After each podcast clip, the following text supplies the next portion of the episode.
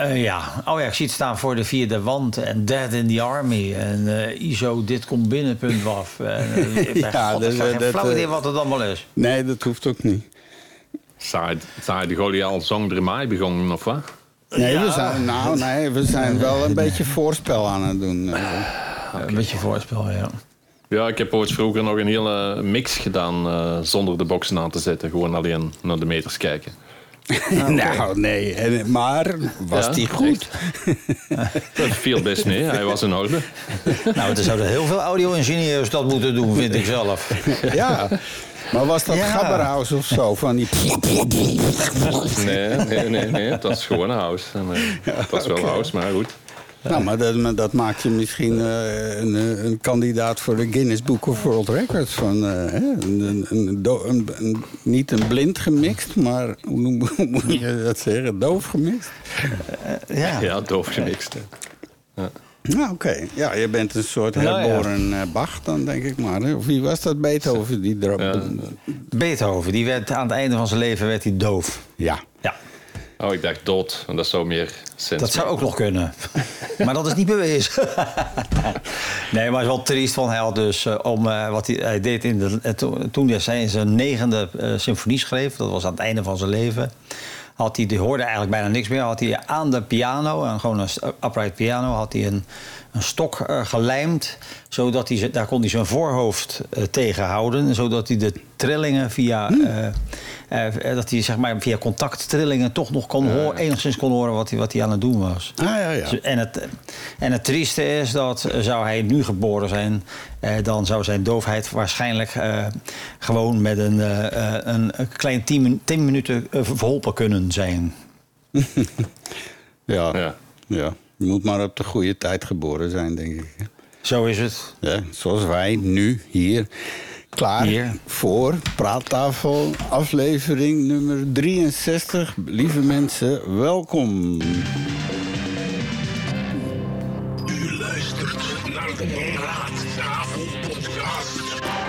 Zoals ik zei, aflevering nummer 63. Het is woensdag 12 augustus, donderdag 12 augustus 2021 in het corona scene. En vanuit mij, Istvan in Bergen, hartelijke groeten en welkom. Tada! En hier Mario Reget uit het verre Rotterdam. Eh, welkom, welkom. En eh, laten we hopen dat het leuk gaat worden. Yes, en van mij Eddy vanuit Reti. En altijd met mooi weer en goed gemutst. Hmm. Jawel, beste mensen, we gaan er weer voor. En dit wordt een eh, interessant tafeltje, want we hebben een paar verse nieuwe dingen, nieuwe bijdragers. Eh, Chris Andreka, een eh, zeer eh, speciale vriend hier uit Antwerpen, die heeft voor het eerst een eh, bijdrage gemaakt. En hij is wat dat betreft heel erg creatief, zowel in denken als maken. Dus we gaan er straks met veel plezier naar luisteren. We gaan ook horen van de schijnburgemeester van Antwerpen, BDW, want die gaat toch eens reageren op die eh kreten van zijn imitator in het stadhuis, die toch voorstander is om ja, met 17 provinciën, met Nederland weer alles samen en Vlaanderen en weet Ja. ik het allemaal. Eh, ik ben daar ook nog niet zo voorstander van. Nee, afijn. En dan hebben we nog... eh, we gaan eens even nog dieper in op die journalist... die wat foute dingen heeft geroepen. Dus we gaan eens luisteren hoe fout dat eigenlijk is. En eh, ja, we krijgen weer een heel helder gesprek met een minister. Eh, dat wil ik je niet onthouden. Dus dat is zo'n beetje waar we het eh, wel over gaan hebben. Maar misschien even beginnen, heren, waar we het vooral niet over gaan hebben van de- deze week. Yeah. Oeh, ja, waar gaan we het niet over hebben? Ja, de Olympische Spelen zijn gedaan, hè? Oké, daar, daar kunnen we het sowieso niet over hebben. Maar we moeten een- iets nieuws hebben waar we het niet over kunnen hebben. Ja, nou, je bijvoorbeeld denk eens na Nee. over waar je eventueel met verlof zou gaan. Eh, wat staat er niet in de brand? Waar zijn er geen overstromingen? Waar is het eh, niet of koeler dan 40 graden of zo? Weet je wel? Eh, Oeh, ja, Luxemburg misschien? ja, maar dan wel op de ja, bergtoppen. Ja, Ja. Want Ja, ik- ik, eh, voel hier een raakpunt met een eh, nieuwsitem eh, wat jij hebt eh, binnengesleurd, Mario. En dat heeft te maken met de straalstroom, hè, de jetstream. ja, ja, de zwalpende straalstroom. Ja, er gebeurt natuurlijk best wel veel op dit moment. We hebben in, in Canada hebben we die extreme hitte gehad. We hebben een enorme, zeg, ik, enorme hoosbuien hebben we gehad in West-Europa. Daar, België en, heeft daar ook nodige van binnengekregen. Eh, en nu is er best wel een, eh, eh, een interessant onderzoek. Dat heet Waarom het ophoudt met zachtjes regenen. Die, dus we hebben een straalstroom. Daar hebben jullie ongetwijfeld wel eens van gehoord. Die straalstroom die zit op eh, 10 kilometer hoogte. En die gaat van west naar oost. En die haalt windsnelheden van tot 500 kilometer per uur. Eh, maar is honderden kilometers breed. Dat is dus een band van, eh, van eh, lucht dat eigenlijk om de aarde heen draait. En jullie weten natuurlijk gelijk als ik zeg het Coriolis-effect wat dat is. Ja, Dat ik heb er dus hier in. twee liggen. Met zo'n pedalletjes zijn dat voor gitaar. Oh, oké. Nee, het is zo. Als je, kijk, de, de aarde die heeft natuurlijk, die staat een beetje, die draait om zijn as heen en het staat een klein beetje in een hoek. Maar als je vlak bij de Noordpool staat, dan en op een dag draai je dan een klein cirkeltje. Denk maar, eh, pi is, wat keer, de, de, de, de straal maal pi in het kwadraat. Dan weet je hoe, lang, hoe groot dat cirkeltje is. Maar sta je op de evenaar, dan als die aarde één keer is rondgedraaid, heb je 40.000 kilometer afgelegd in de ruimte. Ja. Nou, dus die straalstroom ontstaat daardoor. Dus dat, en, en nou is het punt, normaal is dat een vrij stabiel gebeuren. Maar nu is aangetoond door een bepaald onderzoek...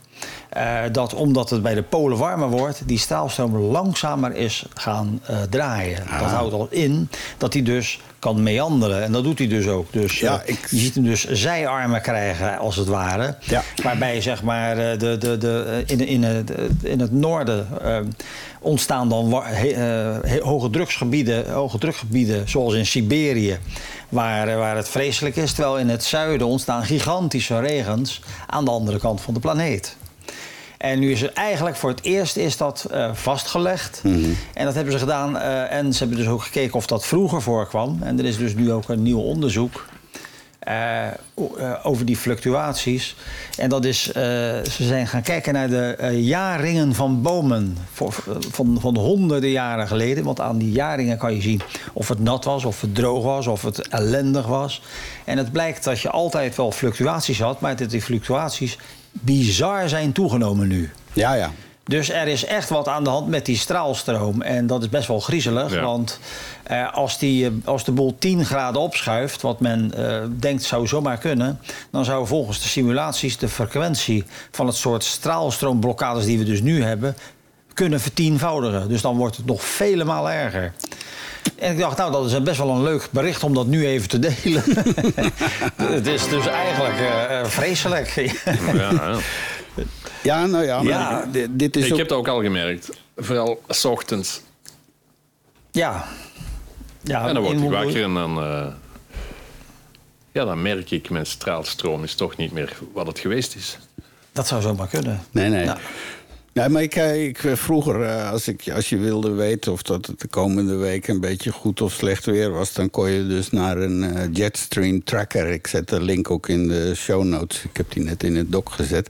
Eh, en daar kan je dus precies zien wat die doet. En, wat ze ook, en vroeger was dat inderdaad, eh, vijf, zes jaar geleden, dan zag je toch, dat slingerde ook een beetje, maar dat was toch één, één band. Maar als je nu Ja. kijkt naar wat het nu is, het is één ja, totaal uit elkaar gevallen. Het slaat helemaal Ja. nergens op. En, eh, Oeh. Ja, En- en, en dat- het vervelende is eh, dat die pieken in noordelijke en eh, zuidelijke richting uitsteken. En wat er gebeurt, is dat het eh, ook eh, door het sputteren van die straalstroom blijven die weersystemen daar hangen. Dus het weer raakt er geblokkeerd. Dus dan heb je regenvlagen die normaal een dag duren, die, die kunnen zomaar weken duren of dagen. En hittegolven die, die worden ook uitgerekt van een week naar weken. Dus dat is wat er nu aan de hand is. Dat kunnen we overal, in overal zien eigenlijk. Dus dat is best wel een griezelige ontwikkeling. En eh, vooralsnog zie ik niet echt een oplossing daarvoor.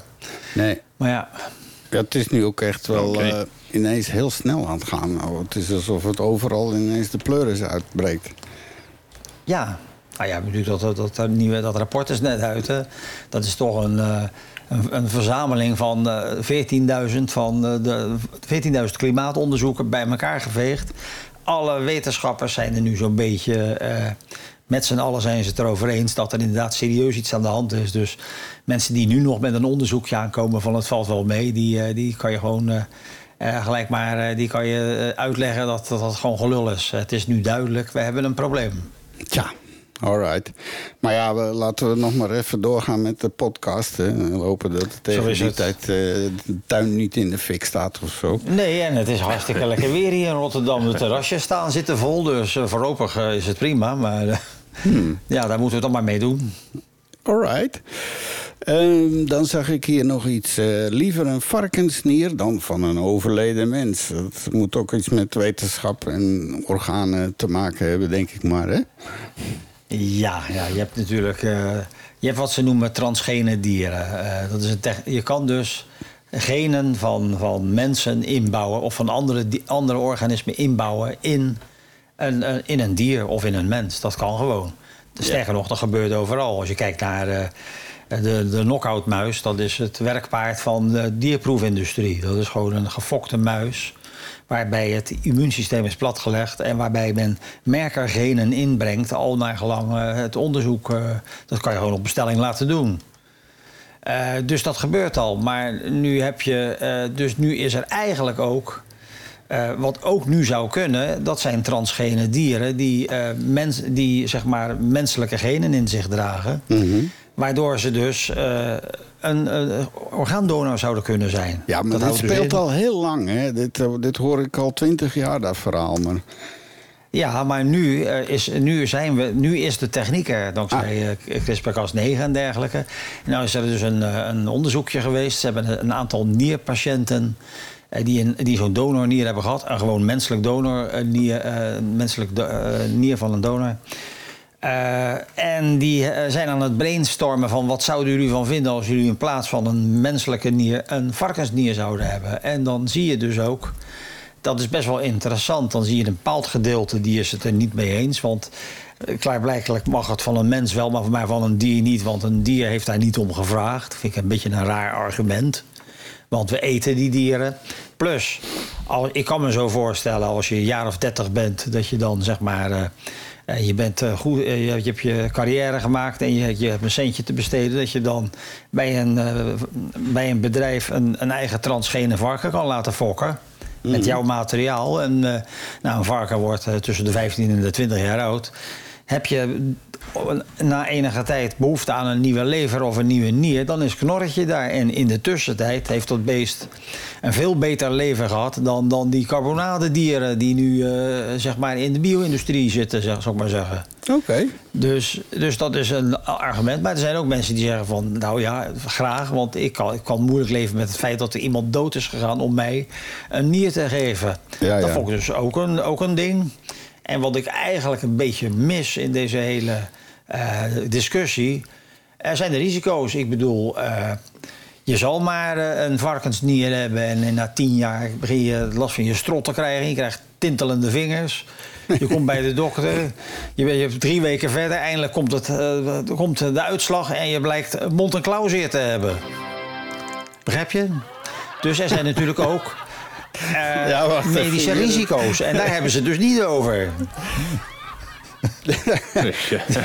Ja, Maar Eddie, eh, zie jij dat zitten? Ja, dokter, eh, ik heb een beetje last van... eh, ja.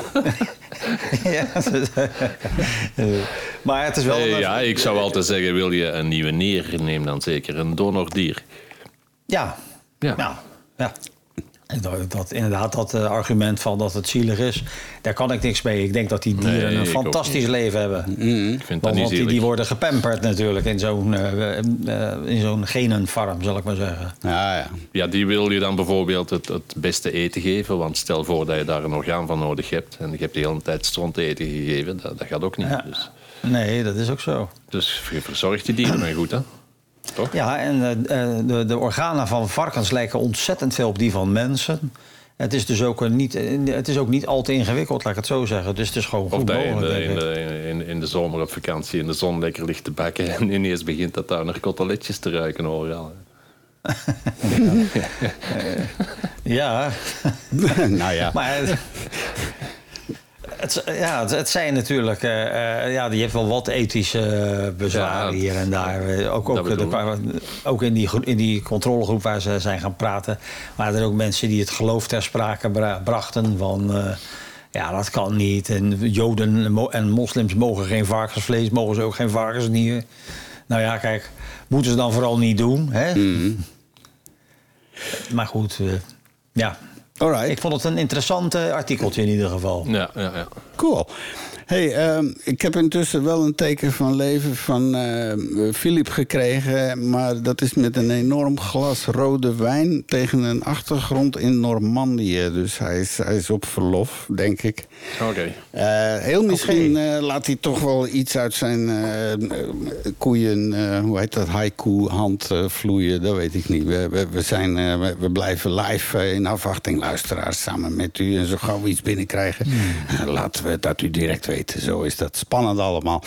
Hey, ehm, eh, even pek en veren. Dit, wie- ik weet niet of jij dat gehoord hebt, Mario. Maar deze week was er eh, het einde van de Olympische Spelen.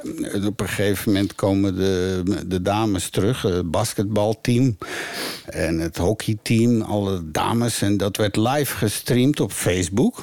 En eh, met name door een zeer ervaren, zeer professionele sportjournalist. Een eh, Eddy de Mares. Hè? En dat is hier eh, zo'n vertrouwd gezicht. Net zoals in Nederland bij Studio Sport. eh, zie je ook diezelfde koppen gewoon 30 jaar lang altijd. En eh, ja, wat er gebeurde, er is een klassieke mic open eh, geval. Dus nadat het eh, uitzending was afgelopen, of de livestream op Facebook, eh, bleef die mic openstaan en die camera openstaan en die gasten beginnen te grappen. En ik heb die audio hier en daar is nu een enorme ophef over, want hij moet ontslagen Oké. worden. En, Oké, soort, eh, hè, Eddie, jij weet hier ook al van. Ja, tuurlijk. Ah, oké, een soort eh, grab him by the pussy verspreking en zo. Dus ik heb hier die eh, audio en we gaan eens even luisteren hoe- hoe- of het zo erg is en hoe erg. Hè? En dus met name, het gaat hier om, om even te duiden... er is een eh, basketbalspeelster, eh Meeseman heet ze... en die is dus echt in de NBA, Women's NBA in Amerika... een van de nummer één speelsters. Dat is gewoon een wereldtopspeelster. En zo komen er Ja. nog een paar andere langs. Ik, ik hoop dat je het kan horen, want het is zo off mic. En eh, ik moet maar zeggen, als je het niet echt kan verstaan, we gaan het proberen. dat er de kids eh, op het feestje waren en dat de mannen hadden wat drank kunnen verzamelen. Dat de kids mee op het feestje waren uitgenodigd uh, gisteren. Gepopt zal er niet geweest zijn, hè? Ik denk dat er één, één eh, hetero bij zit bij die kids. De rest, allemaal De meeste wel, hè? meeste ja. En maar meetste man, hè? Die is wel, die is wel. Dat ik niet weet. Ik denk het wel. Maar ja, Die Carprio zeker, hè?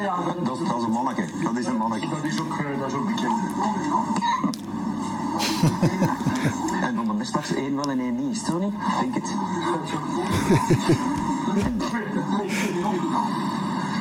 En Billy Massé, Billy, Messi. Ook wel de Mountain genoemd. Ah ja, je die al eens niet bezien? Oh, een kolos. Ja, dus dit, dit was het stukje audio waar het hele land over in eh, rep en roer. Ja, ik weet niet, hoe, hoe gaat men in Nederland om met zoiets? Want daar is nu ook iets aan de hand met dat voetballertje. Ja, maar ja, kijk, dit is, ik denk dat dit overal zo is. Met, eh, ja, we leven natuurlijk nu in, in, in, we hebben nu een afrekencultuur. Begonnen Ja. met MeToo en eh, eh, eigenlijk, eh, eh, we hebben natuurlijk de, de, de Amerikaanse politie en eh, de eh, Black Lives Matter. En we hebben door het keer, noem maar op, eh, de, de, de vuilspuiterij of de, de, de smeerpijperij in, in, in de katholiek- Rooms-Katholieke Kerk. En overal zie je dus nu die, eh, niemand pikt iets meer. Iedereen die, die eh, in, in de verte, verste verte enigszins afstamt van een slaaf, is nu ook ineens eh, daarmee bezig. Dus al met al, eh, ja, hoe zeg je zoiets? Er is een soort afrekencultuur en daar is dit een exponent van. Ik denk dat je daar vroeger gewoon mee wegkwam. En dat dat nu eigenlijk done is. Ja. En nu wordt het gewoon tegen je gebruikt. Ja, omdat het nu het komt on-air. hè. Als het off-air Ja. is en eh, ja, iemand hoort dat dan... want ze, schrijven dat dan af als eh, ja, zo k- kleedkamertaal. Een beetje bravoer. Hè? Ja. Hey, eh, Ja. eh, zo jongens onder elkaar enzovoort. En, maar ja, dan, Ja. eh, dan eh, wordt er gezegd dat de lat eh, hoger moet liggen... voor eh, figuren die eh, zo bij radio, tv werken. Dat die aan een hogere norm...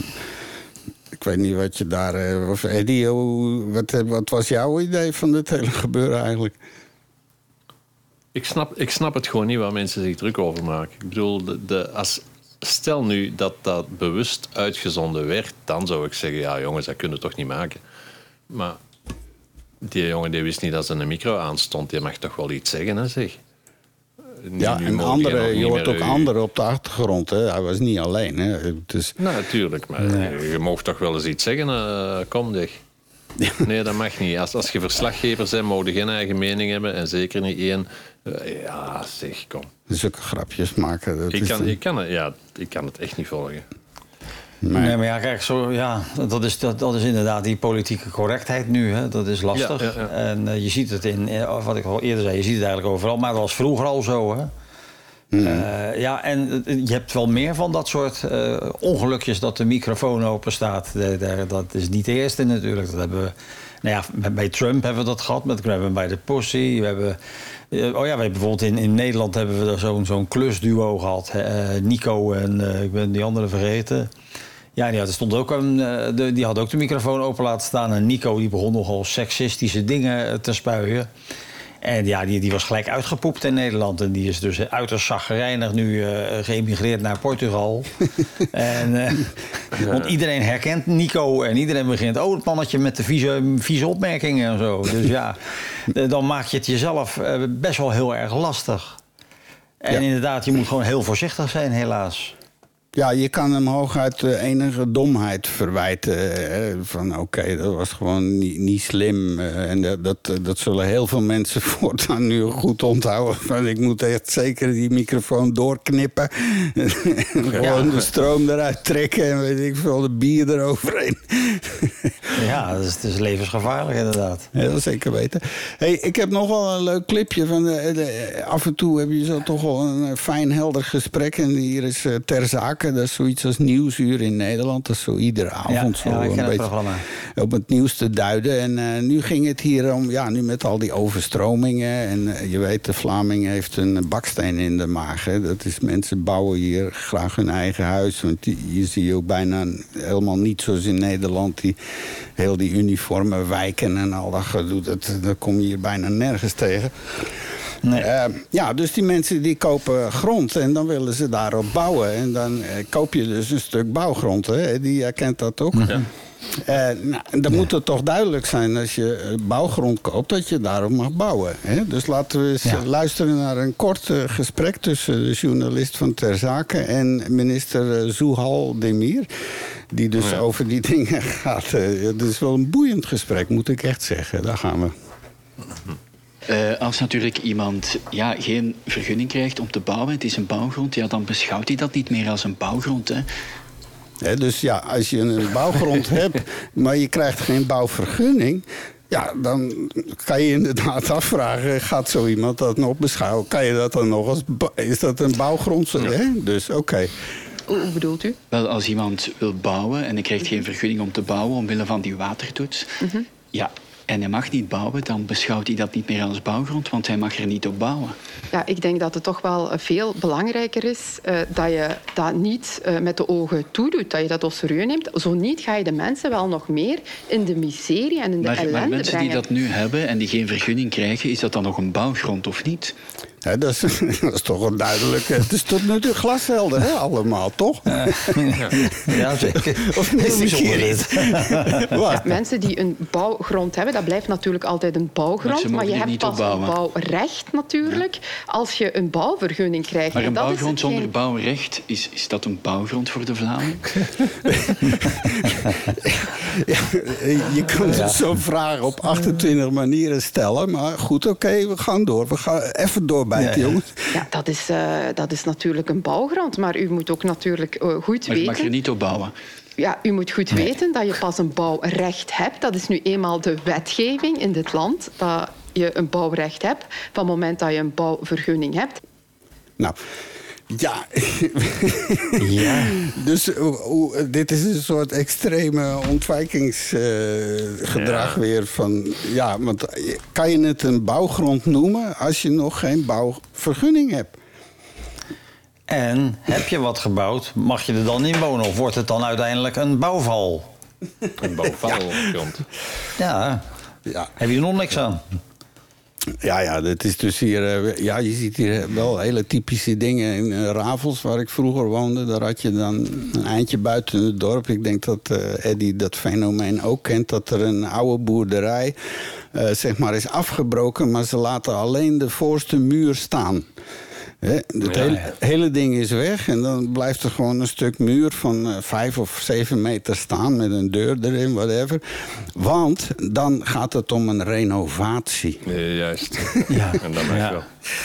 Ja, dat, ken- nou ja, dat is niet uniek. Dat ken ik van eh, eh, Tunesië en Marokko. Daar heb je ook een soort regeling. dat eh, eh, als je een huis hebt en je, gaat, je hebt het voornemen om daar een tweede verdieping op te zetten... dan kom je in, in aanmerking voor een subsidie. Dus hebben hebben alle daken hebben op de hoeken een paar bakstenen staan... want dat is een nieuwe verdieping in aanbouw. Ah ja, ja.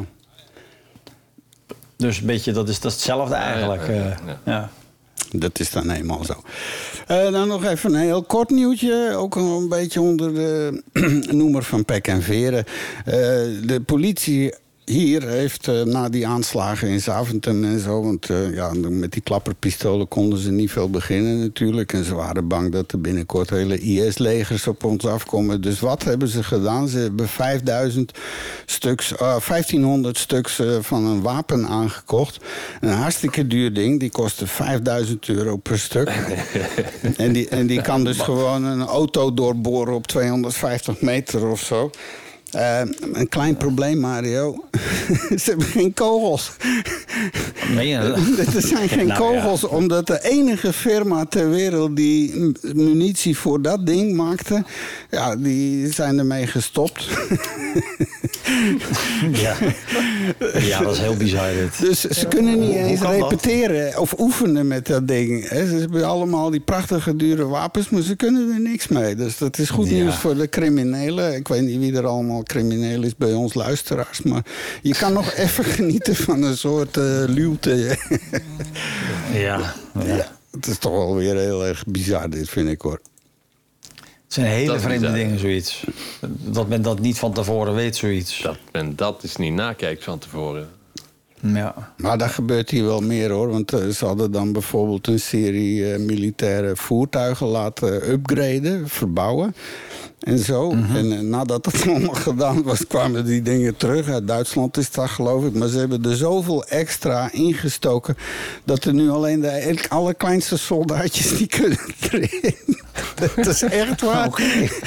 Ze moesten gewoon zoeken naar soldaten van 1,65 meter of zo, of kleiner.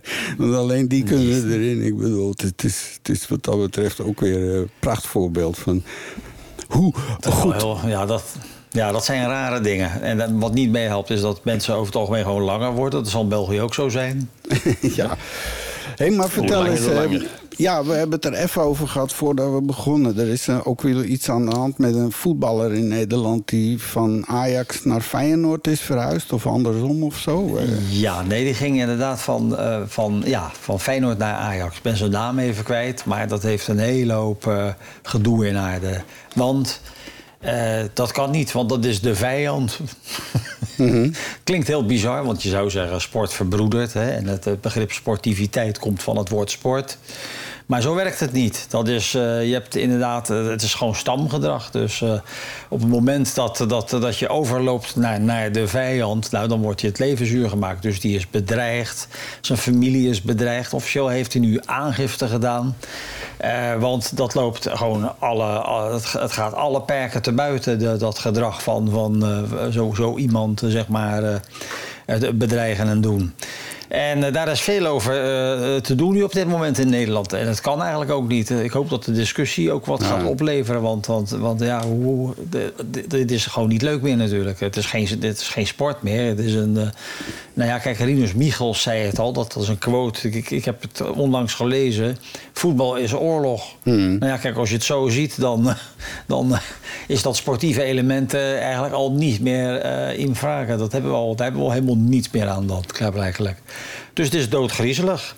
Maar ja, het is, eh, eh, wat ik al eerder zei, eh, ja, een vorm van stamgedrag, denk ik. Dat is de enige manier om het te verklaren. Ja, iets soortgelijks was er ook in Engeland gebeurd nadat ze die finale verloren. En er waren twee zwarte voetballers die hun penalties misten. En die hebben dus ook naar hun alles gekregen op Facebook en dingen. Maar daar zijn ze nu serieus in Engeland mensen aan het arresteren en, en dit Ja. en dat. Want dat, dat ging gewoon niet. Dat was ook inderdaad. Maar mensen eh, denken dat die dat gewoon... Oh, eh, ik, eh, jij moet opgehangen worden. Die denken, ik typ maar wat. Dat dat gewoon maar lettertjes Ja. zijn of zo. Hè.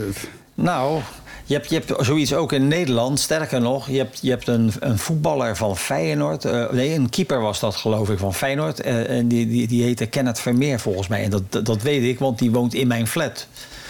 En die was in het nieuws, want ik weet niet of die reservekeeper was of zo. Want op een gegeven moment bij een wedstrijd hadden ze een pop gemaakt... met een strop om zijn nek heen... en die hadden ze van de tribune naar beneden laten bengelen. Oh my god. Denk je van, nou, dan, dan, dan spoor je toch niet echt meer. Hè? Dan, eh, dan begrijp je de wereld niet. Nee, nee. Dus het geeft een beetje aan... eh, en we hebben natuurlijk dat eh, een andere voetballer... Ik, ben zo na, ik, ik, ik weet niks van sport eigenlijk... maar dat heb ik wel meegekregen in het nieuws. Een andere voetballer die is gewoon gestopt met voetballen... omdat men op het veld tijdens een belangrijke wedstrijd... bananen ging gooien en apengeluiden ging roepen... naar die donkere voetballer. Die zei van, nou ja, dit, dit kan echt niet. Nee. En uiteindelijk is die wedstrijd gewoon stilgelegd... en er is een hele discussie op gang gekomen. Maar je begrijpt, eh, de- ja, dat, dat, het is eh, niet de crème de la crème van de samenleving... die daar over het algemeen zeg maar, de harde kern vormt van dat soort... eh voetbal eh, eh, supporters, zal ik maar zeggen. Nee, nee, dat is Dus, meestal... Ik neem aan dat het in België niet veel beter zal zijn. Ja, je hebt hier ook regelmatig die, eh, van die voetbalgroepen, fans die met elkaar afspreken om op de vuist te gaan en zo. Ik weet niet of dat het in de provincie ook is daar. eh. Ik weet Nou, het niet, wel. maar de mensen die ik ken... En dan, dan vraag ik iets over voetbal en dan weten ze er niks van. Maar ze zitten wel in de club en ze moeten elke week en supporteren. En, maar dat gaat niet om die voetbal, want dat gaat gewoon om de sfeer. Ja. Ja, soort huiskamer, sfeer. En, en, en, en eh, in de tribune hard zitten roepen en zitten vloeken en zitten schelden. Dat is, dat is fijn. En vooral als je met een hoop samen bent. Mhm. Een bier drinken en zat worden en mensen uitlachen en uitschelden. Ja. Ja, het is toch, eh, wat is er nou niks fijner op een zondagmiddag? Ja. ja. Dit is de Praattafel hey, eh, in Praattafel 61 hadden we de imitator van BDW eh, gehoord. Dat is de burgemeester van Antwerpen. En die heeft zich laten ontvallen dat hij wel groot fan is van het samensmelten van Vlaanderen en Nederland. En hij had het daarbij over 17 provincies en allemaal heel ingewikkeld. Dus ik dacht, nou, ik moet dat even checken met zijn tegenbeeld, namelijk de schijnburgemeester van Antwerpen. En dat is eh, de heer BDW. En die heb ik inderdaad aan de lijn gehad. En ik vroeg hem uiteraard wat hij eh, vond van het idee. Of dat hij daar wel een beetje achter kon staan. En ik zou nu graag naar het interviewtje willen luisteren. wat ik eh, van de week met hem heb opgenomen. En ik zou zeggen, wees vrij om te reageren, jongens. Ja, ja. Hier aan het woord BDW. Aan de telefoon BDW, de schaduwburgemeester. Want die moesten wij toch even gaan polsen. Want een paar weken geleden hebben wij dus iets eh, in onze podcast afgespeeld. En misschien dat we er nog eens even naar uw, eh, uw plaatsvervanger... De, de, hoe ziet u dat? is de schijn... Ja, maar een imitator van het stadhuis, hè? Maar een imitator van het stadhuis. Oké, we gaan eens even luisteren naar de imitator. Wat hij eh, ervan vond dat de scheiding tussen Vlaanderen en Nederland opgeheven moest worden. Wacht even. Wel, eh, als u het mij vraagt, dat is een persoonlijk standpunt dat ik al heel lang heb. In 1993 was ik al mede-organisator van een groot Nederlands studentencongres als jongeman. En ik heb die droom nooit losgelaten. ben ook met een Nederlandse getrouwd, dus ik maak het in mijn eigen leven wel waar. Is dat alle Nederlandstaligen ooit in één verband eh, terug zouden leven, de zuidelijke en de noordelijke Nederlanden, en een van de sterkste economieën van de wereld zouden maken. Ja, maar ik moet zeggen dat ik ook een grote voorstander ben van eh, de hereniging van, eh, van de Nederlanden. Hè. Dat meent je niet. Ja, uiteraard, uiteraard. Zoals ik al vaak gezegd heb, hè, eigenlijk zijn alle Hollanders gedegenereerde Antwerpenaars die in de 16e, 17e eeuw gevlucht zijn hè, en die daar eigenlijk zijn blijven verder kweken en uh, we laten nog altijd rondhangen, maar eigenlijk zijn dat uh, IC Antwerpenaars, dus dat is niet meer, meer dan logisch dat die terug eigenlijk in de armen van, uh, van moederstad komen. Hè. Dat is heel normaal. Alleen vraag ik me eigen af uh, of dat al de rest er moet bij zijn. Kunnen we niet gewoon Antwerpen aansluiten bij, bij Holland? Hè? Ah, ja. laten we zeggen Brabant. Hè. De rest moet Vlaanderen heeft er eigenlijk niks mee te maken. Dus West-Vlaanderen en Oost-Vlaanderen, dat zijn ook eh, verliesgewesten. Dan moet al het geld daar, al de transfers weer naar daar naartoe. Hè. Dus dat heeft er eigenlijk al niks mee te maken. De Limburgers, dat is altijd een geval apart geweest. Die beschouwen zichzelf als een eigen land. Dus die kunnen we eigenlijk ook apart laten. Ja, dan hebben we eh, de, de Walen. Ja, oorspronkelijk in de twaalf provinciën. Want maar een imitator eh, verdraait daar als eh, gewikste eh, historicus wel een klein beetje de geschiedenis. Want de twaalf provinciën die bestonden uit eigenlijk eh, wat nu het, eh, het, het Benelux Eh, is. sorry, met Wallonië 17. en Luxemburg erbij. De 17 provincie, ja, Ja. de 12 dat was achteraf nog. De 17 provincie, dat was inderdaad met Wallonië en Luxemburg erbij. Dus hij verdraait daar toch een klein beetje de geschiedenis. Aha. hè. Eh, dus ja, hij zegt dan, van, hij spreekt dan, ja, dat is, eh, met, eh, dat is allemaal achtergrond die we natuurlijk eh, niet bij vertelt.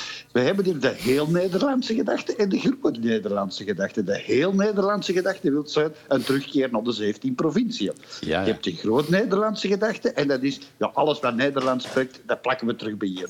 Dat is dus eigenlijk feitelijk Holland, eh, Vlaanderen, maar ook Zuid-Afrika. Dat staat er eigenlijk oorspronkelijk ook bij. Oké. niet. En dat is een, eh, ja, een idee dat bestond in de Vlaamse beweging, die eigenlijk na de Eerste Wereldoorlog is groot geworden. Waardoor, een van de redenen waarom dat, eh, de Vlaamse beweging zich heeft aangesloten bij het eh, Duitse Rijk, de, de, co- de collaboratie, omdat die vanuit de Duitse eenmaking vertrokken. En zij dachten, ah wel, als we er al mee doen, kunnen we misschien de Dietse of de, de Nederlandstalige eenmaking bewerkstelligen. Dat was het idee. Hebben de Duitsers gezegd, niks van de Duitse eenmaking, niks Hollandse, Nederlandse eenmaking, geen Dietse eenmaking. Dus eigenlijk is dat op die manier ook een klein beetje een aangebrand idee uit de Tweede Wereldoorlog geworden. Dus voilà, een paar kleine kanttekeningen die erbij moeten gemaakt worden. Maar niettemin, ik ben er uiteraard een grote voorstander van. Ik ben een eh, voorstander vooral van eh, een aanhechting van Brabant aan de rest van Holland. En de rest van Holland maken we dan gewoon een eh, extra district. Het Antwerpse district, we hebben dan Burgerhout, we hebben Ekeren, we hebben... We hebben Deurne, we hebben Bergen en we hebben Holland. Dat is dan een extra district dat bij, bij de stad komt eigenlijk. Voilà. Oké, maar ben je dan niet bang dat op een gegeven moment hier die dominees het voor het zeggen gaan krijgen? Hè? Want dat is een protestantse, dat is totaal andere, andere wetgeving, totaal andere van alles. Hè? Ja, die, natuurlijk gaan we dat allemaal een beetje eh, moeten regelen. Dat eh, Holland zich aanpast aan de Antwerpse wetgeving. hè. We gaan dat nou niet omgekeerd doen, hè, dus dan krijgen we natuurlijk flauwekul. Maar voor de rest eh, gaat dat niks dan voordelen opleveren. Dat gaat heel plezant worden. hè. We kunnen dan de Vlaamse Leeuw bijvoorbeeld laten zingen door Marco Borsato. Voilà. Ah ja. Ja, want u, u, had, in, u had in een eh, manifest op eh, Facebook eh, toch al een aantal zaken dus opgelijst al- die dan... Ja, ja, maar natuurlijk, het is natuurlijk, er zijn in het verleden ook al van die... het is niet dat we maar een imitator de eerste is. Zelfs Louis Tobac was er een, grote voorstander van.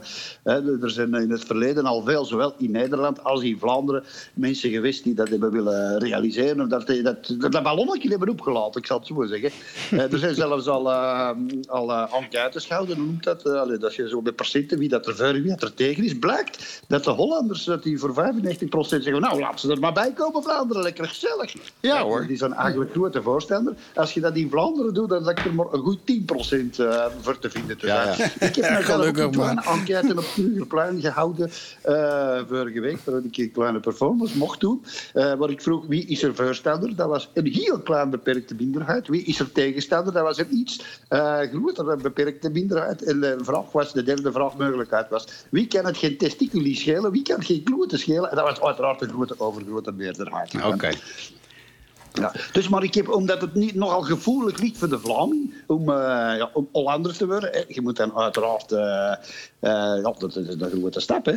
En je moet met een, een geel, een geel zwarte nummerplaat ronddraaien bijvoorbeeld. Hè. Ja, m- maar een ander ding is dat het nu wel een beetje al aan de hand is. Want al enige tijd lang zijn eh, de Nederlanders, hè, dus eh, voorbij zelfs Hollanders, eh, de snelst groeiende groep allochtonen. Dus ze zijn hier eigenlijk al aan het invasief aanwezig, vindt u niet? Ja, ja, eigenlijk feitelijk is het zo. Hè. Eigenlijk feitelijk, zoals we zeggen, Gent dat wordt overspoeld door de West-Vlamingen. Ja, Antwerpen wordt overspoeld door de Hollanders. U bent er het levende bewijs van. Ook al bent u eigenlijk een valse Hollander, want u bent eigenlijk een Hongaarse Hollander. Dus ja. ik hoop dat dat, dat niet een paard van Troje is. De Hongaren die in verbond als Hollanders eigenlijk alles willen overnemen. Dat is het plan. Dat is eigenlijk het plan. Dat kan. Dat kan. Ja.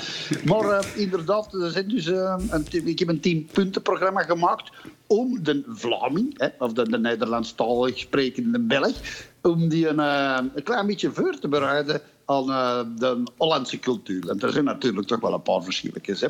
Ja. Ehm, mag ik die even opnoemen? Ja, heel graag zelfs. Ja, u, u, mag, u mag gerust commentaar geven. Oké, eh, oké. Ik, eh, ik, be- ik beschouw Hollander, het als een, eh, als een buitenlander. Ik bekijk door een Hollandse bril. Ik geef dat eerlijk toe. Ja, want eigenlijk is dus de bedoeling dat mensen gelijk wij, dat die op een vriendschappelijke manier met elkaar omgaan gaan in de Ja. toekomst. Hè?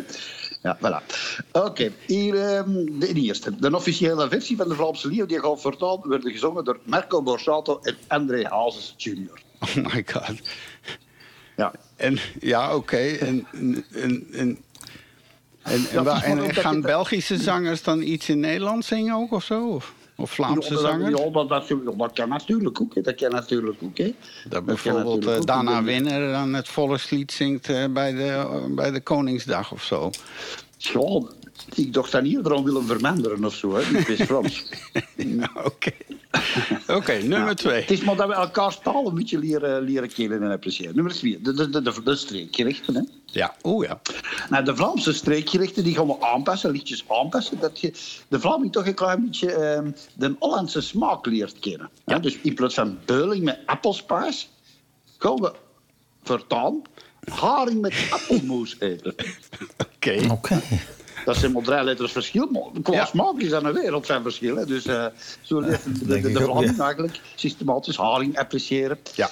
Eh frikandellenkoek met kriekjes, dan maken we gewoon frikandellenkoek met pindasaus. Hè. Oké. Dat is slecht. Het, het, het patatje oorlog. Hè. Dus frieten met pindasaus, dat kun je al krijgen in de number one. Dus dat is al, eh, eigenlijk al geïntroduceerd. Eh, de overgang naar de zoete mayonaise, daar gaan we nog even mee wachten, want dat ligt natuurlijk wel heel gevoelig. Hè. Ten derde, elk Vlaams gezin krijgt een gratis caravan om naar Frankrijk op vakantie te gaan. En daarbij een bon van een Albert Heijn, van een Happy Happy, om een gratis karton citrons en een pakje stroopwafels en een snelle jelle met een Albert Heijn te gaan halen voor onderweg. Oké. Ideaal. Ja, dat gaat wat kosten, maar ja, we moeten iets doen voor de integratie. Hè. Ja, ja. Eh, verder is alle Vlaamse streekbieren die systematisch ontdaan worden van smaak en alcohol. Dan hebben we ja, natuurlijk de verjaardagen. Hè. Nog gekend, de Belgische verjaardagsfeestjes. Dat is meestal met een clown, met een springkasteel, met eh, ballonnetjes en, eh, en een Ja. grote tort. Die moet hebben kerstjes die moet uitblazen. Maar er is één ding dat er altijd ontbreekt, wat toch wel aangepast moet worden aan de Hollandse cultuur. En dat is het, het koekhappen. Ja. Dus voortaan wordt er overal eh, een oranje draad in de living gespannen met daar allemaal koekjes aan. En dan is de bedoeling dat je op de eerste die koekjes op hebt. Dus koekhappen wordt verplicht op alle verjaardagfeestjes. Hey. Ja, en ik zou daar nog, toch nog wel één ander eh, typisch Nederlands eh, ding aan toe willen voegen. Namelijk de kring. Dus als er een verjaardag is, dan worden in heel de woonkamer of in de tuin of whatever... worden alle stoelen voor alle gasten opgesteld. En uiteindelijk zit iedereen dan in een kring. En dan gaan ze rond met de koekjestrommel. En daar haal je Ah. één koekje uit. Hè? En denk eraan als je nog eens erin grijpt of zo. Ja, ja, voilà. Ja. De Ja, kring. maar dat is de reden waarom, dat is de reden waarom het Hollandse economie het veel beter doet dan de Belgische, Vlaamse- de Belgische economie. Daar heb je per persoon. Hè. Niet pakken tot dat op is. Nee, nee, nee, nee, dat doen we niet. Ja. Voilà. En dan dan nummer tien, dat 10. is eigenlijk het belangrijkste van al. Hè. En dat is eigenlijk de reden waarom denk ik maar een limitator geren zou hebben dat, eh, dat na de onafhankelijkheid van Vlaanderen, want het is natuurlijk toch wel bizar dat in zo'n partijprogramma nummer 1, regel nummer 1, artikel nummer 1 is, we streven naar een onafhankelijk Vlaanderen. Het eerste wat hij dan zegt is, ja, als we dan een onafhankelijk Vlaanderen hebben, dan plakken we dat bij Holland. Dat is natuurlijk wel een beetje merkwaardig. En de beetje. reden waarom is natuurlijk evident. Hè. Als je een, een- het is een partij die als eerste reden van bestaan heeft de onafhankelijkheid van Vlaanderen. Ja. Nou, als Vlaanderen onafhankelijkheid is, ja, dan heeft die partij uiteraard geen reden van bestaan meer. Dus heb je natuurlijk een ander soort van eh, samenwerkingsverband nodig om terug dat eh, partijpunt te kunnen eh, garanderen. ik Plus, als al- er van alles misloopt hier, dan moet je natuurlijk de schuld kunnen geven. Je kunt dan niet meer zeggen het is de schuld van de Wallen, maar wat kun je dan wel zeggen? Ja. De schuld van de de schuld van de Hollanders. Ja, Voilà, ja, dus de schuld van de Walen wordt vanaf, dat is nummer 10, wordt systematisch vervangen door het is de schuld van de Hollanders. Maar zou het zo kunnen zijn dat hij dat, eh, die aansluiting dan bij Nederland wil... zodat ze dan opnieuw voor onafhankelijkheid kunnen gaan... maar dan onafhankelijk van de Hollanders? Ja, dat denk ik wel. Ik denk dat dat eigenlijk de, de bestaansreden van de partij garanderen is, van de Vlaamse beweging. Ja. want anders heeft de Vlaamse beweging geen, geen, geen reden van bestaan meer. Nee. Dat is natuurlijk zo. Hè. En dan sluiten moeten al die mannen dan gaan doen. Het Vlaams belang, wat moeten die dan gaan zeggen? Hè? Nee, daarom. Dan hebben we, ja, dan- dan hebben die dan, dan hebben die, hebben die afgedaan, dan hebben die opgedoekt. Krijgen we het Hollands belang? Ja, het Hollands belang, ja, voilà. dat lijkt me een heel goed plan. Oké. Nou moet ik zeggen, er zijn nog voordelen. Hè, want, eh, allez, om nou maar iets te zeggen, de Olympische Spelen zijn bezig. Ja? Ja. Dan wil dat zeggen dat Vlaanderen in plaats van drie medailles ineens 26 medailles heeft. Ja. Ja, maar dan heet het geen Vlaanderen meer. Hè? Dan... Nee, dan, dan, ja. Dan, ik wil zeggen dat de Nederlanden, zullen we dan zeggen, en Vlaanderen, wel, hoe moet je dat dan zeggen? Vle ja. Ja, die kwam onverwacht binnen. Sorry. Vladerland, mijn Vladerland. Ja, maar Vlaanderland. We zullen, we zullen eens eh, een nieuwe opname van Jacques Brel moeten maken dan. Hè? Ja, Vlaanderland, ja, maar ja, voilà. Absoluut, die boes. Dus Vlaanderland, dan hebben we eerst plaats van drie medailles 26 medailles. hè. Ja. Dat is dan niet slecht. hè. Plus, ja, nou is het ook wel een fout, dat heeft mijn imitator ook al gezegd. Als dat inderdaad tot een samengaan van Vlaanderland komt, hè, dan wil dat ook zeggen dat we een van de sterkste economieën ter wereld zijn. Dat we eh, natuurlijk in de G7 zitten. Hè. Dat we Italië en Frankrijk eruit uh, uitpegelen. Hè. Dus dat is op zich natuurlijk ook niet zo slecht. Hè. Maar ja, Alles voor de economie, alles voor die uiteraard, extra. uiteraard. Ja, uiteraard. maar ja, als je dan, als je dan maar een koekje meer krijgt, dan is het toch de Eh, moeite Ik niet. ben hè? blij dat ik even heb mogen kaderen wat uw eh, imitator daar allemaal in het stadhuis roept. Hij is de laatste tijd trouwens toch heel vreemd bezig. Vind ik. Eh, En daarover meer in onze vorige podcast. Maar we houden het in de gaten. En ik hoop dat ik eh, u weer eens mag contacteren als het, eh, als het weer zover gaat zijn. Dat er weer iets eh, ophef is of zo in, de- in deze. Uiteraard, die boes. Ja. Uiteraard, die boes. Ja. Als schuimburgemeester altijd tot uw beschikking om een schuinmening te geven. Yes, dat was een hele hap vol, maar. Ja. Nou ja, die, die heeft een eh, scherpe kijk. En, eh, en voor de Nederlandse luisteraars, nou maak je borst maar nat hoor. Want eh, het, gaat, het gaat gebeuren, het gaat gebeuren zometeen. We gaan het zien. Ben benieuwd. Oh wel. Ja. En was er nog iemand iets over. een heel kort grappig dingetje in het nieuws. Dat kan, ja, ik weet niet wie, de, wie dat allemaal bij elkaar schrijft, maar ik hoor dan zo weer dingen. En dan hoor je op het ene moment hoor je dit. Goedemiddag. De overstromingen van vorige maand hebben vervuiling veroorzaakt in de Maas. Maar er is geen gevaar voor drinkwater. Hè? Er is geen gevaar voor drinkwater. Hè? Dus dan spoel ik 30 seconden door en dan zegt hij dit. In Nederland zijn ze na de overstromingen onmiddellijk gestopt met het winnen van drinkwater uit rivier. dus eh, hier, eh, een beetje vuil water, eh, dat is niet erg. mensen die. En in Nederland stoppen ze met het uithalen van drinkwater. Dan denk ik toch van waarom zouden ze daar stoppen met het winnen van drinkwater? En hier liggen, ja, ik weet niet hoe dat zit. Die, ik zou maar niet meer van uit de kraan drinken. ja, wat, Ja. Dat wist ik niet. Ja, ik heb ook geen flauw idee. Ja. Ja. Heel bizar. kan maar zomaar gebeuren. Dus nu met die overstromingen enzovoort. eh. hey, ehm, dan eh, denk ik dat ik nog eh, hier één klein dingetje heb. Namelijk, eh, het is wel belangrijk hè, die als we ooit samen één land gaan worden... dat we alles op de correcte manier uitspreken. Dus ik stel voor dat we de komende weken... eh, een klein. eh, wacht even, ik moet even. De, de haiku is er hoor. Ik hoor de koeien al op de achtergrond een beetje onrustig Oh, worden. ah. Die komt Nogal, waar eraan. blijven ze? Eh, ja, ik denk dat ik ze maar eerst meteen. Wow. Ja. Ja hoor, ze zijn inderdaad eh, behoorlijk. Ze zijn behoorlijk rustig. Dus eh, inderdaad vanuit eh, Normandië met een groet, met een mooie, mooi glas rode wijn en een zonnige groene achtergrond. Want onze Philippe is op verlof. Ik hoop dat hij daar een fijne tijd heeft, daar in Normandië. En vandaar een beetje in thema met onze verslaggever... eh, heeft hij toch nog een eh, haiku kunnen sturen. En dat is weliswaar deze. Eddy de Mares. Blijf weg van elke micro en onze tv. Oké. Even kijken hoor. Haiku, haiku. Ja. Wops. Ja, het is weer gelukt hoor. Ze zijn weer voor een week goed qua highness. Het was een best lange lap. Maar ja, dus wat ik net zei. ehm, bedankt Philippe. En eh, groeten daar in eh, La France, eh, La Douce France. La France. Yes. Eh, ik hoop dat hij maar niet in een rood gebied zit. Dat hij hier dadelijk weer drie weken in quarantaine moet en zo. Want dat kan ook zomaar eh, om- omdraaien terwijl je ergens op verlof bent. Maar, eh, ja, dus wij moeten een beetje eh, gelijkmatiger leren spreken... en onze taalgebruik een beetje op elkaar afstemmen, Eddie. Dus ja, wij hebben een dame uit de universiteit in Groningen. En ik stel voor dat we me- met Mario en eh, jij en samen... dat we even deze oefeningen gaan doen. Eh, en ik zou zeggen, doe volop mee. Want ja, dan alleen op die manier weten we of dat er echt progressie is. Hè. Dus laten we vandaag eens beginnen met de G. Let op, hè. En de g klinken hetzelfde. Ja. Er is geen verschil. Het is dus de G met één letter en met de CH. Hè? Daar gaat het even om. Even om het duidelijk. Oké. Ja, ja. Geen, De ja. En de g klinken hetzelfde. Ja. Ja, er is geen hetzelfde, ja. verschil. Geen verschil. Ook geen verschil in betekenis. Oeh.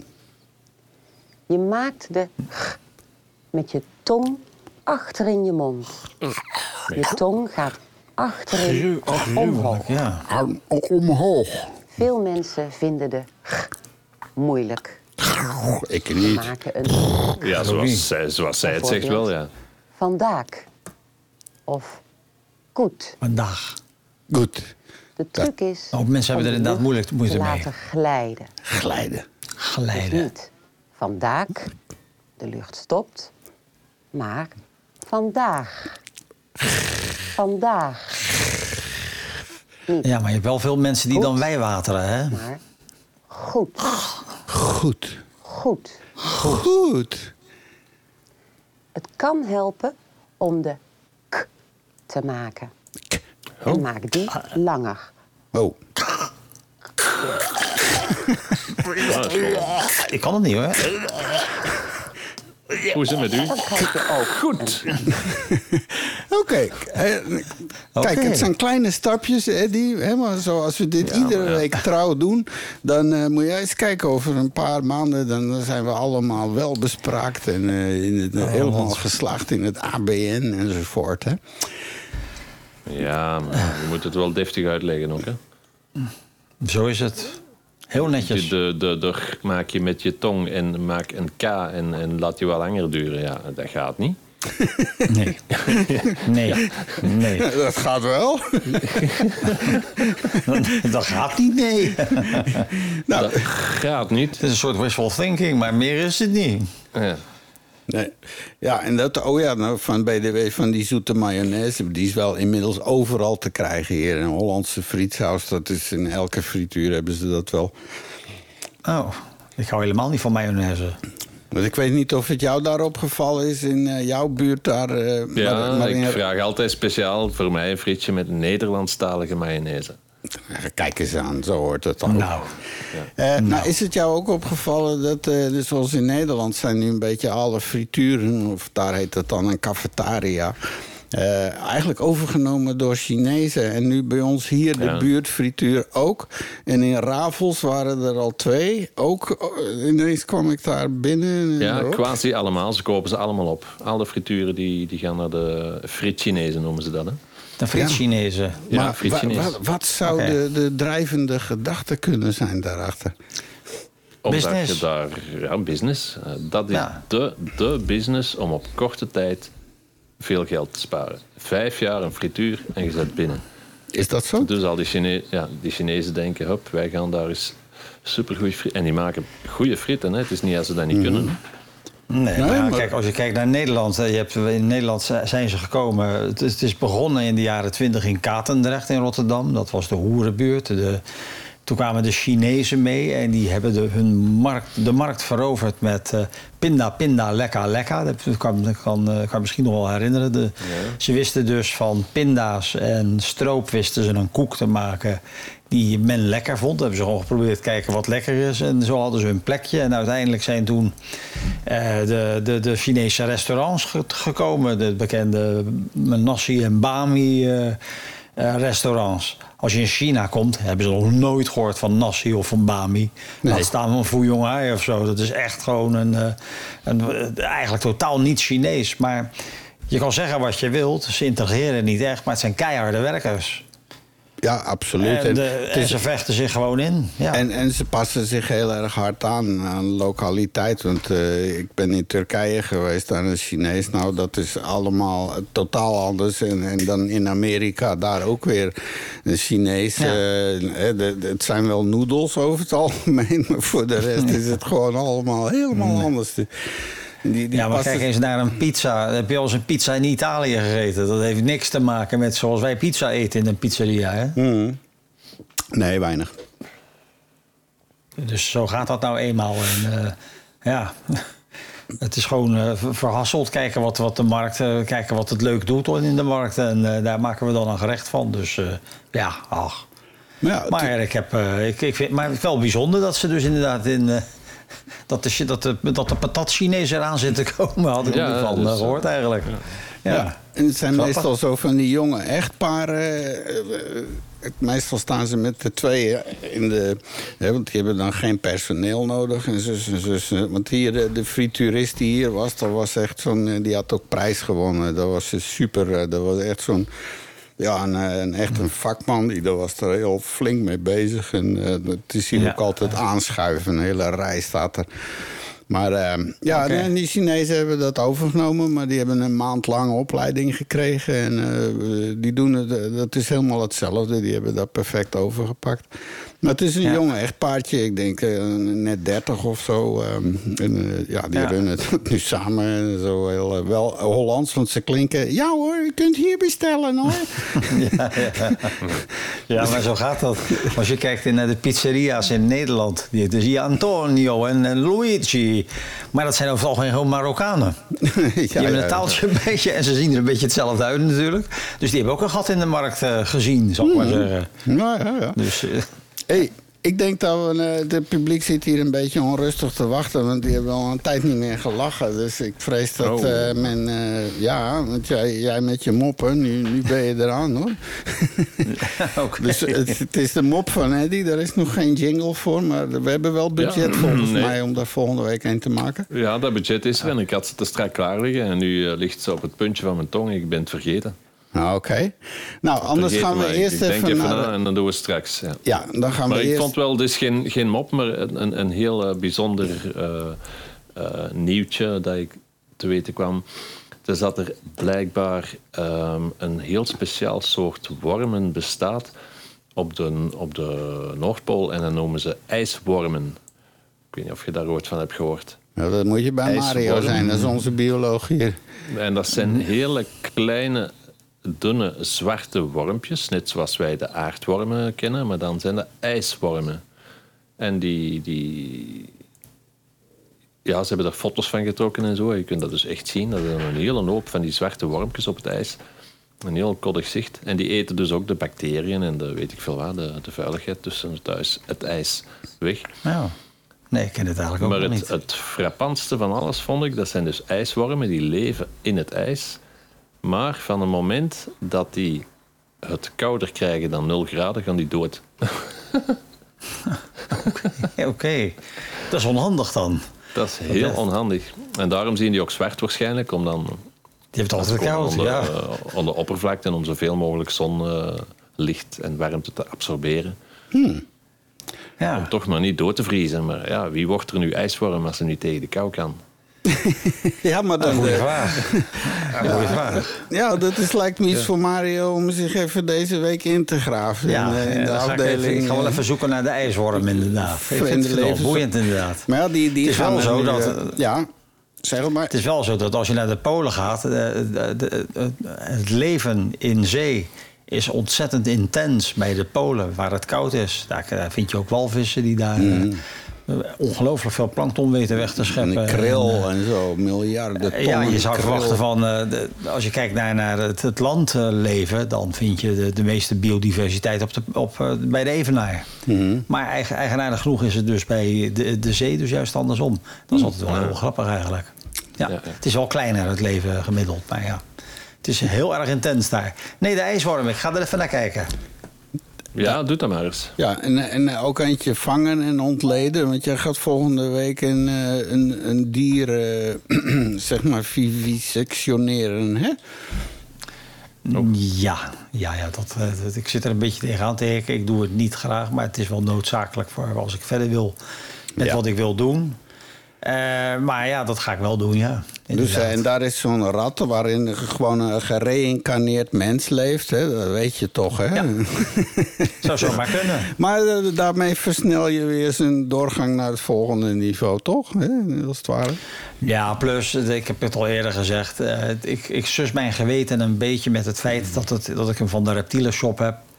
En daar, eh, normaal eh, is het een voedseldier, dus die gaat in, in, de, in de kooi bij eh, Karel de Slang en zit daar een week lang doodsbang te wachten totdat zijn laatste uur heeft geslagen. En bij mij gaat die, slaapt hij rustig in met een beetje eter. En ja, en dan gaat dat gaat allemaal pijnloos en dergelijke. En, en Dus- Mario, en wat wordt zijn laatste maaltje? Eh, nou, dat weet ik niet, want eh, hij, zo lang eh, ga ik niet. Ik ga hem niet een week lang van alles voorzien, natuurlijk. Dat, eh, dat Ah, is een. nee, eh, nee, Oké, Je dat kunt zo nog een, een, een, een nog kleiner diertje een week doodlang bij hem in de kooi zetten. Ja. Dood, doodsbang, hè? Niet doodlang. nee, dat, nou, als, als, ik, als ik dus inderdaad dieren heb, dan zorg ik er altijd wel goed voor. Maar ja, inderdaad, met zo'n vivisectie wil je natuurlijk eigenlijk het liefste dat de maag zo leeg mogelijk is. Dus misschien dat hij een beetje knort, maar eh, ik denk niet dat hij daarmee zit. En, en wat is het doel van dit eh, onderzoek, zeg maar? Nou, er zijn een aantal projecten waar, waar ik in geïnteresseerd ben. Ik ben geïnteresseerd in, in eh, de, de longen van, de longen van gewervelden. En dan met name het enorme verschil tussen dieren die wij kennen. Dus het eh filum Mammalia en vogels. Vogellongen zijn, eh, dat is een wereld van verschil met de longen die wij hebben. Oké. Ik bedoel, wij hebben enorme grote longen. We hebben borstspieren die dus als een soort pomp werken. Als we 100 meter, als we de trap oplopen, staan we te hijgen. Terwijl als je naar een adelaar kijkt, die, die een krankzinnige duikvlucht heeft gemaakt en een 15 kilometer achter een duif aan heeft gezeten, die gaat op het tak zitten en die gaat echt niet zitten uithijgen. Nee, natuurlijk niet. Maar dat is heel simpel te verklaren. Dan moet je zo in studies voor doen. En hoe, en wat is dat dan volgens jou, die verklaring? Ja, eh, gewoon, je zit op de grond en je moet lucht inademen. Dus je moet je lucht in je longen zuigen. Dus je hebt een pomp nodig. Hè? Dus, eh, Dat is tuurlijk. in je longen te krijgen. Maar als je door de lucht vliegt met 40 km per uur, die lucht wordt zo in je longen geblazen. Je moet jezelf niks doen. Ja, oké, oké, oké. Ja.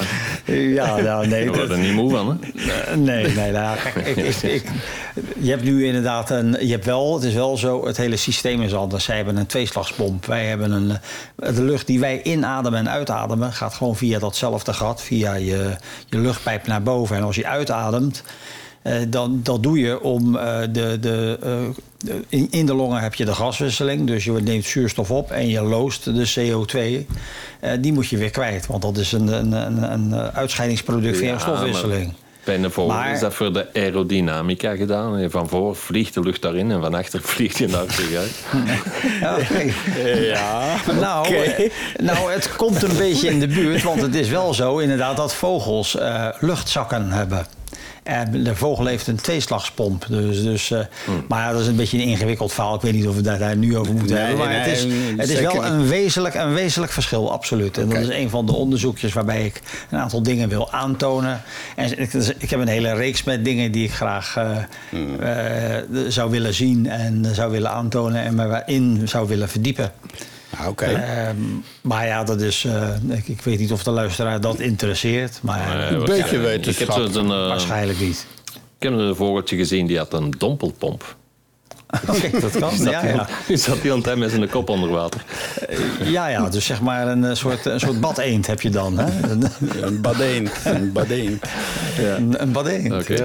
Ah, Ja, jongens, ja, het niveau eh, stijgt, zakt, eh, weet ik veel. Ja, het het is- niveau is aan het veranderen. Dat gaat alle kanten heen. Eh, ik Het denk is dat het je een... hem op had. eh. Ja, nee, het maar die mop maken, komt maar- nog. Want je gaat een minuut of zeven krijgen om, eh, om een mop te bedenken. Iets op te downloaden of zo. Download dan iets in godsnaam.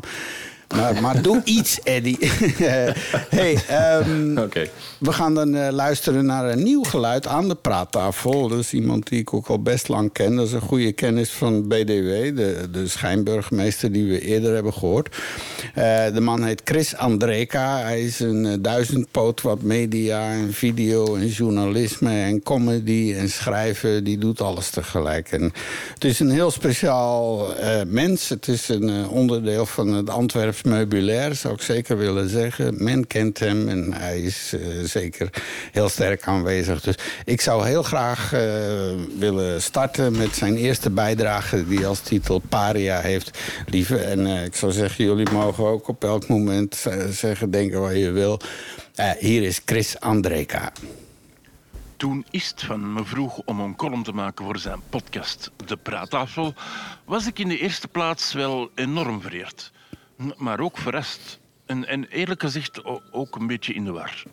Want wat heb ik, Chris, voor bijzonder zo boeiends te vertellen aan het grote publiek? Eh, Wie ben ik om te kunnen denken dat wat ik ook zou zeggen van algemeen nut zou kunnen zijn? En ik hoor je al afvragen, wie is dan die Chris? Wel, ik vind dat zelf een goede vraag. En waar ik na al die jaren zelf nog steeds geen antwoord op heb. En, en soms, heel soms dan, denk ik dat ik het eindelijk weet. Maar, dan doe ik op een moment later weer iets, zoiets onvoorspelbaars geks, dat ik begin te twijfelen en het dan toch maar niet weet. Want als ik eerlijk moet toegeven, heb ik maar een redelijk saai leven. Neem nu die corona-affaire en die, dat, dat lockdown-gedoe. Eerlijk gezegd, voor mij veranderde er niets. Of toch heel weinig. Ik zat voor de corona thuis. En tijdens de corona zat ik ook thuis. En, en hoogstwaarschijnlijk zal ik na de corona ook thuis zitten. Oké, buiten af en toe een mondmaskertje dragen, ging alles voor mij althans gewoon verder met ja, niet zo gek veel. Ja, het, het nieuws was wel anders. Hè? En, en, en die Facebook-feed, zoals ze dat noemen, was ook veranderd. Het was bijvoorbeeld verdeeld in twee kampen. Een kamp voor en een kamp tegen. En dan denk ik, hoe kun je tegen een virus zijn? Ja, ik bedoel maar natuurlijk, ben je tegen een virus? Mm, Maar daar gaan betogingen of hele lange teksten niet veel aan veranderen. Maar eerlijk gezegd wilde ik het daar eigenlijk niet over hebben. Het is ongeveer zeven uur en er komen twee dingen in mij op. Eén, ik krijg redelijk wat honger. En twee, op het nieuws werd net gezegd dat er een nieuwe trend is om dure auto's te kopen. Bijvoorbeeld een Lamborghini of een Ferrari. Waren de best verkochte modellen van de maand. In de tijd stond zelfs dat ze als zoete broodjes over de toonbank gingen. Dus ben ik maar naar de bakker geweest om een zoet broodje te kopen. Maar die wist niet wat ik wilde. Bedoelt u een suikerbrood, meneer? Eh, misschien. Ik weet het niet. Verkoop je er veel van? Oh, nee, niet echt. Volgens mij is het een brioche. Maar die verkopen ook niet zo dinderend. Dus dat is één. Alles blijkt als zoete broodjes te verkopen, behalve de zoete broodjes zelf. Maar eh, ik wijk weer af, dus ik ga naar mijn punt 2. Wie koopt er nu een Lamborghini? Ik alvast niet. En ik ken ook niemand die er eentje gekocht heeft onlangs. Of zelfs niet heel lang geleden. En geloof me, ik heb het aan iedereen gevraagd. Maar blijkbaar is de verkoop wel met 21% gestegen. Een record in België voor Lamborghini. Alleen Rolls-Royce is gezakt met min 73% en McLaren met min 47%. Nu weet ik uit het verleden dat je moet oppassen met procenten. Ehm, om een voorbeeld te geven, in het begin van de pandemie was er een gehuchtje. Ehm, ik weet nu niet meer hoe het juist noemt, maar dat had geen enkele besmetting. Het was totaal virusvrij. Maar op een gegeven moment was er plots toch één besmetting. En dat wilde zeggen dat de besmettingsgraad van dat geruchtje, dat ik niet meer weet hoe het juist noemde, met 100% gestegen was. Ja. En, en, en kleurde plots rood op de kaart. Ze interviewde een man op het nieuws die had een Bentley gekocht. Niet om mee te rijden hoor, nee, nee, nee. Hij stond stil, uiteraard, onder een zeiltje. In de garage. En na zes maanden verkocht hij die door met 8% winst. Ja, zegt die man nog, op de bank brengt je geld niet zoveel op. Nu, ehm, ik heb dat even gegoogeld. En ik moet constateren dat een Bentley Milsana kost 398.500 euro. Als je daar dan 8% winst op maakt, die 8% is 31.880 euro. Tegenover een spaarboekje dat je voor hetzelfde bedrag maar 199,25 eurocent opbrengt. Dat is een verschil van 31.680 euro en 75 cent. Nou.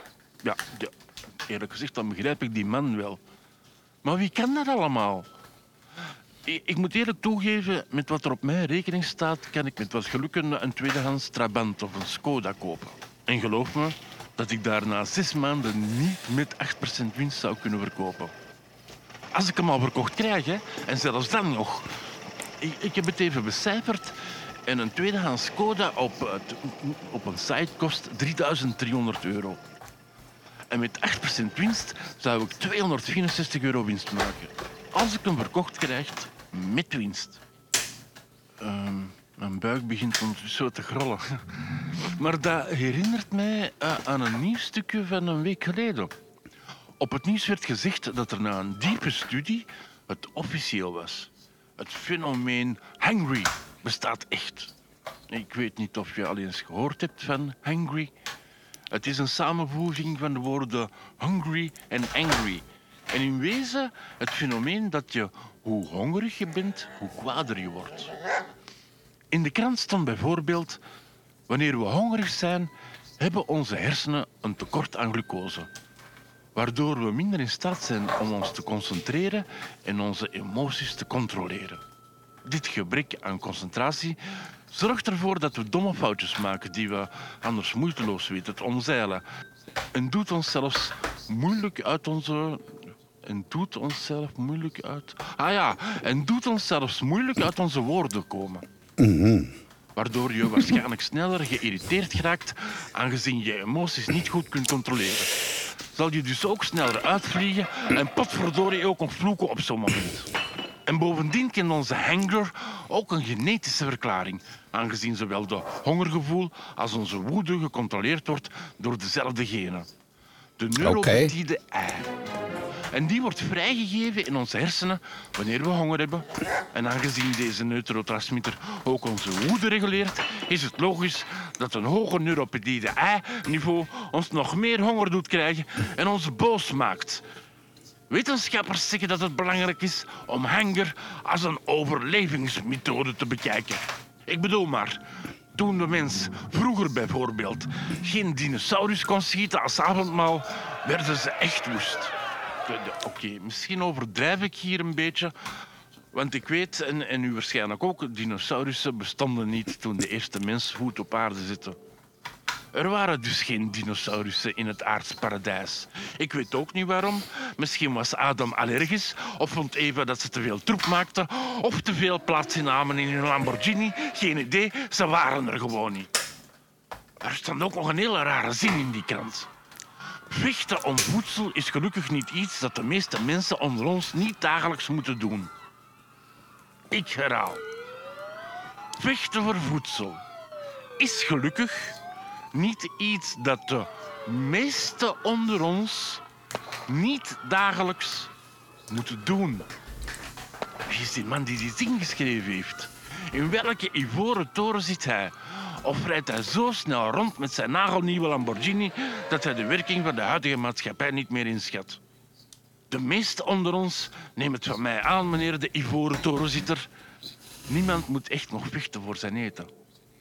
Zelfs met de overstroming onlangs, waar veel mensen echt alles verloren, was er nog eten.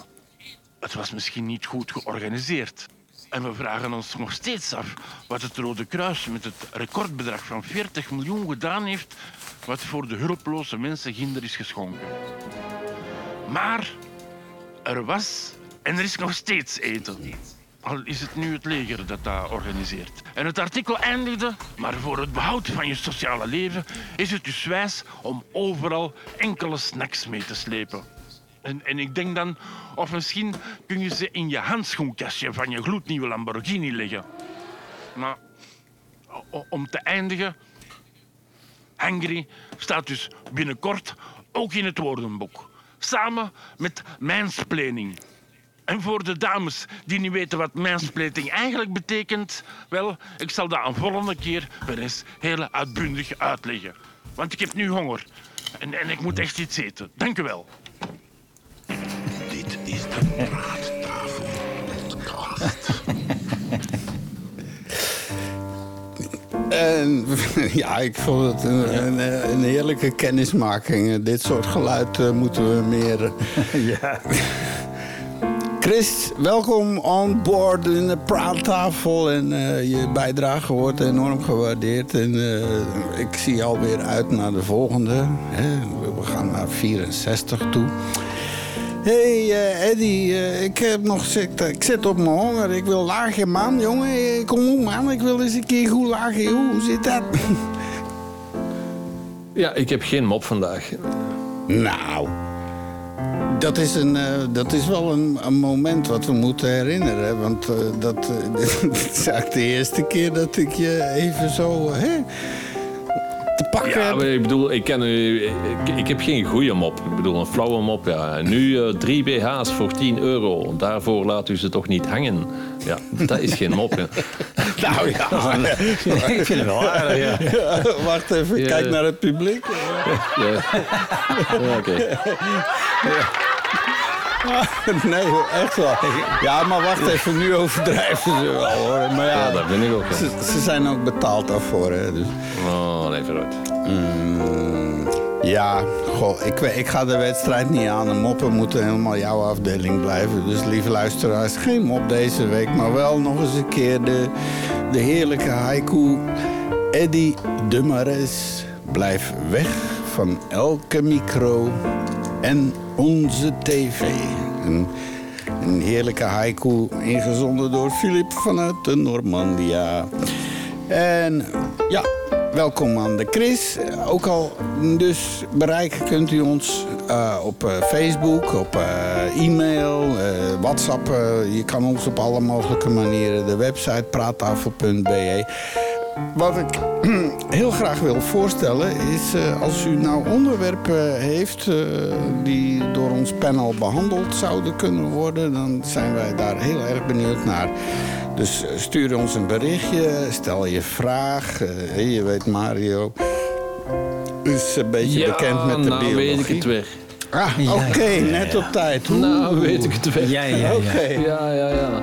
Dat ging over blondjes, zo van die typische blondjesmop. En er stonden dus weer... Oké, ik moet even Twee- een waarschuwing doen in verband met Ja, MeToo en ja. politiek correct. Ja. Het, het, het, Ja, oké. het kan En over biertjes gaan correct. bijvoorbeeld. Ja, zo, om het even wat. Maar in dit geval waren het dus twee blondjes en niet zomaar blondjes. Het waren twee domme blondjes. Staan gewoon bij het stoplicht. En het wordt groen en die auto blijft staan. Eh, Zegt, zegt die een tegen de ander... eh, het is groen. en die ander... ehm ehm een kikker.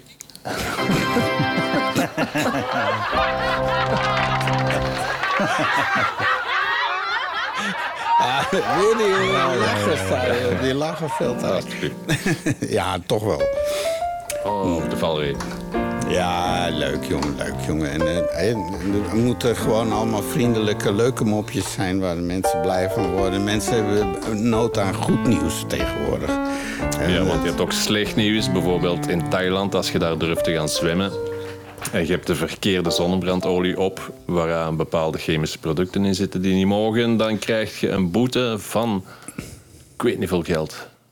Ah ja, de, ik heb dat gelezen. 5000 euro of zo, echt heel veel geld. Ja. Ja, omdat dat koraal eh, wordt beschadigd door die olie. Ja, ja, eh, ja, en ja, smeren ja. zich Ja. helemaal in en zo. En dat blijft in het Ja, water en die dan... eh, juist. Ja, dat heeft al Dus zo ja. slecht. Het is al aan het uitbleken, dat koraal. Dus eh, verstandig dat ze het een beetje proberen aan te pakken. Maar het is inderdaad wel bizar. Ja. Ja, ja, ja. Alsjeblieft.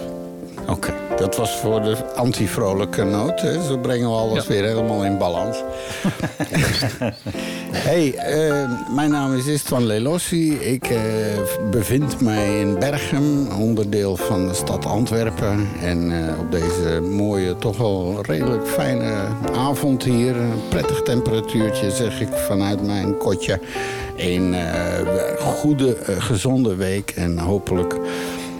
Hoort u ons weer. Dus van mij alvast deze.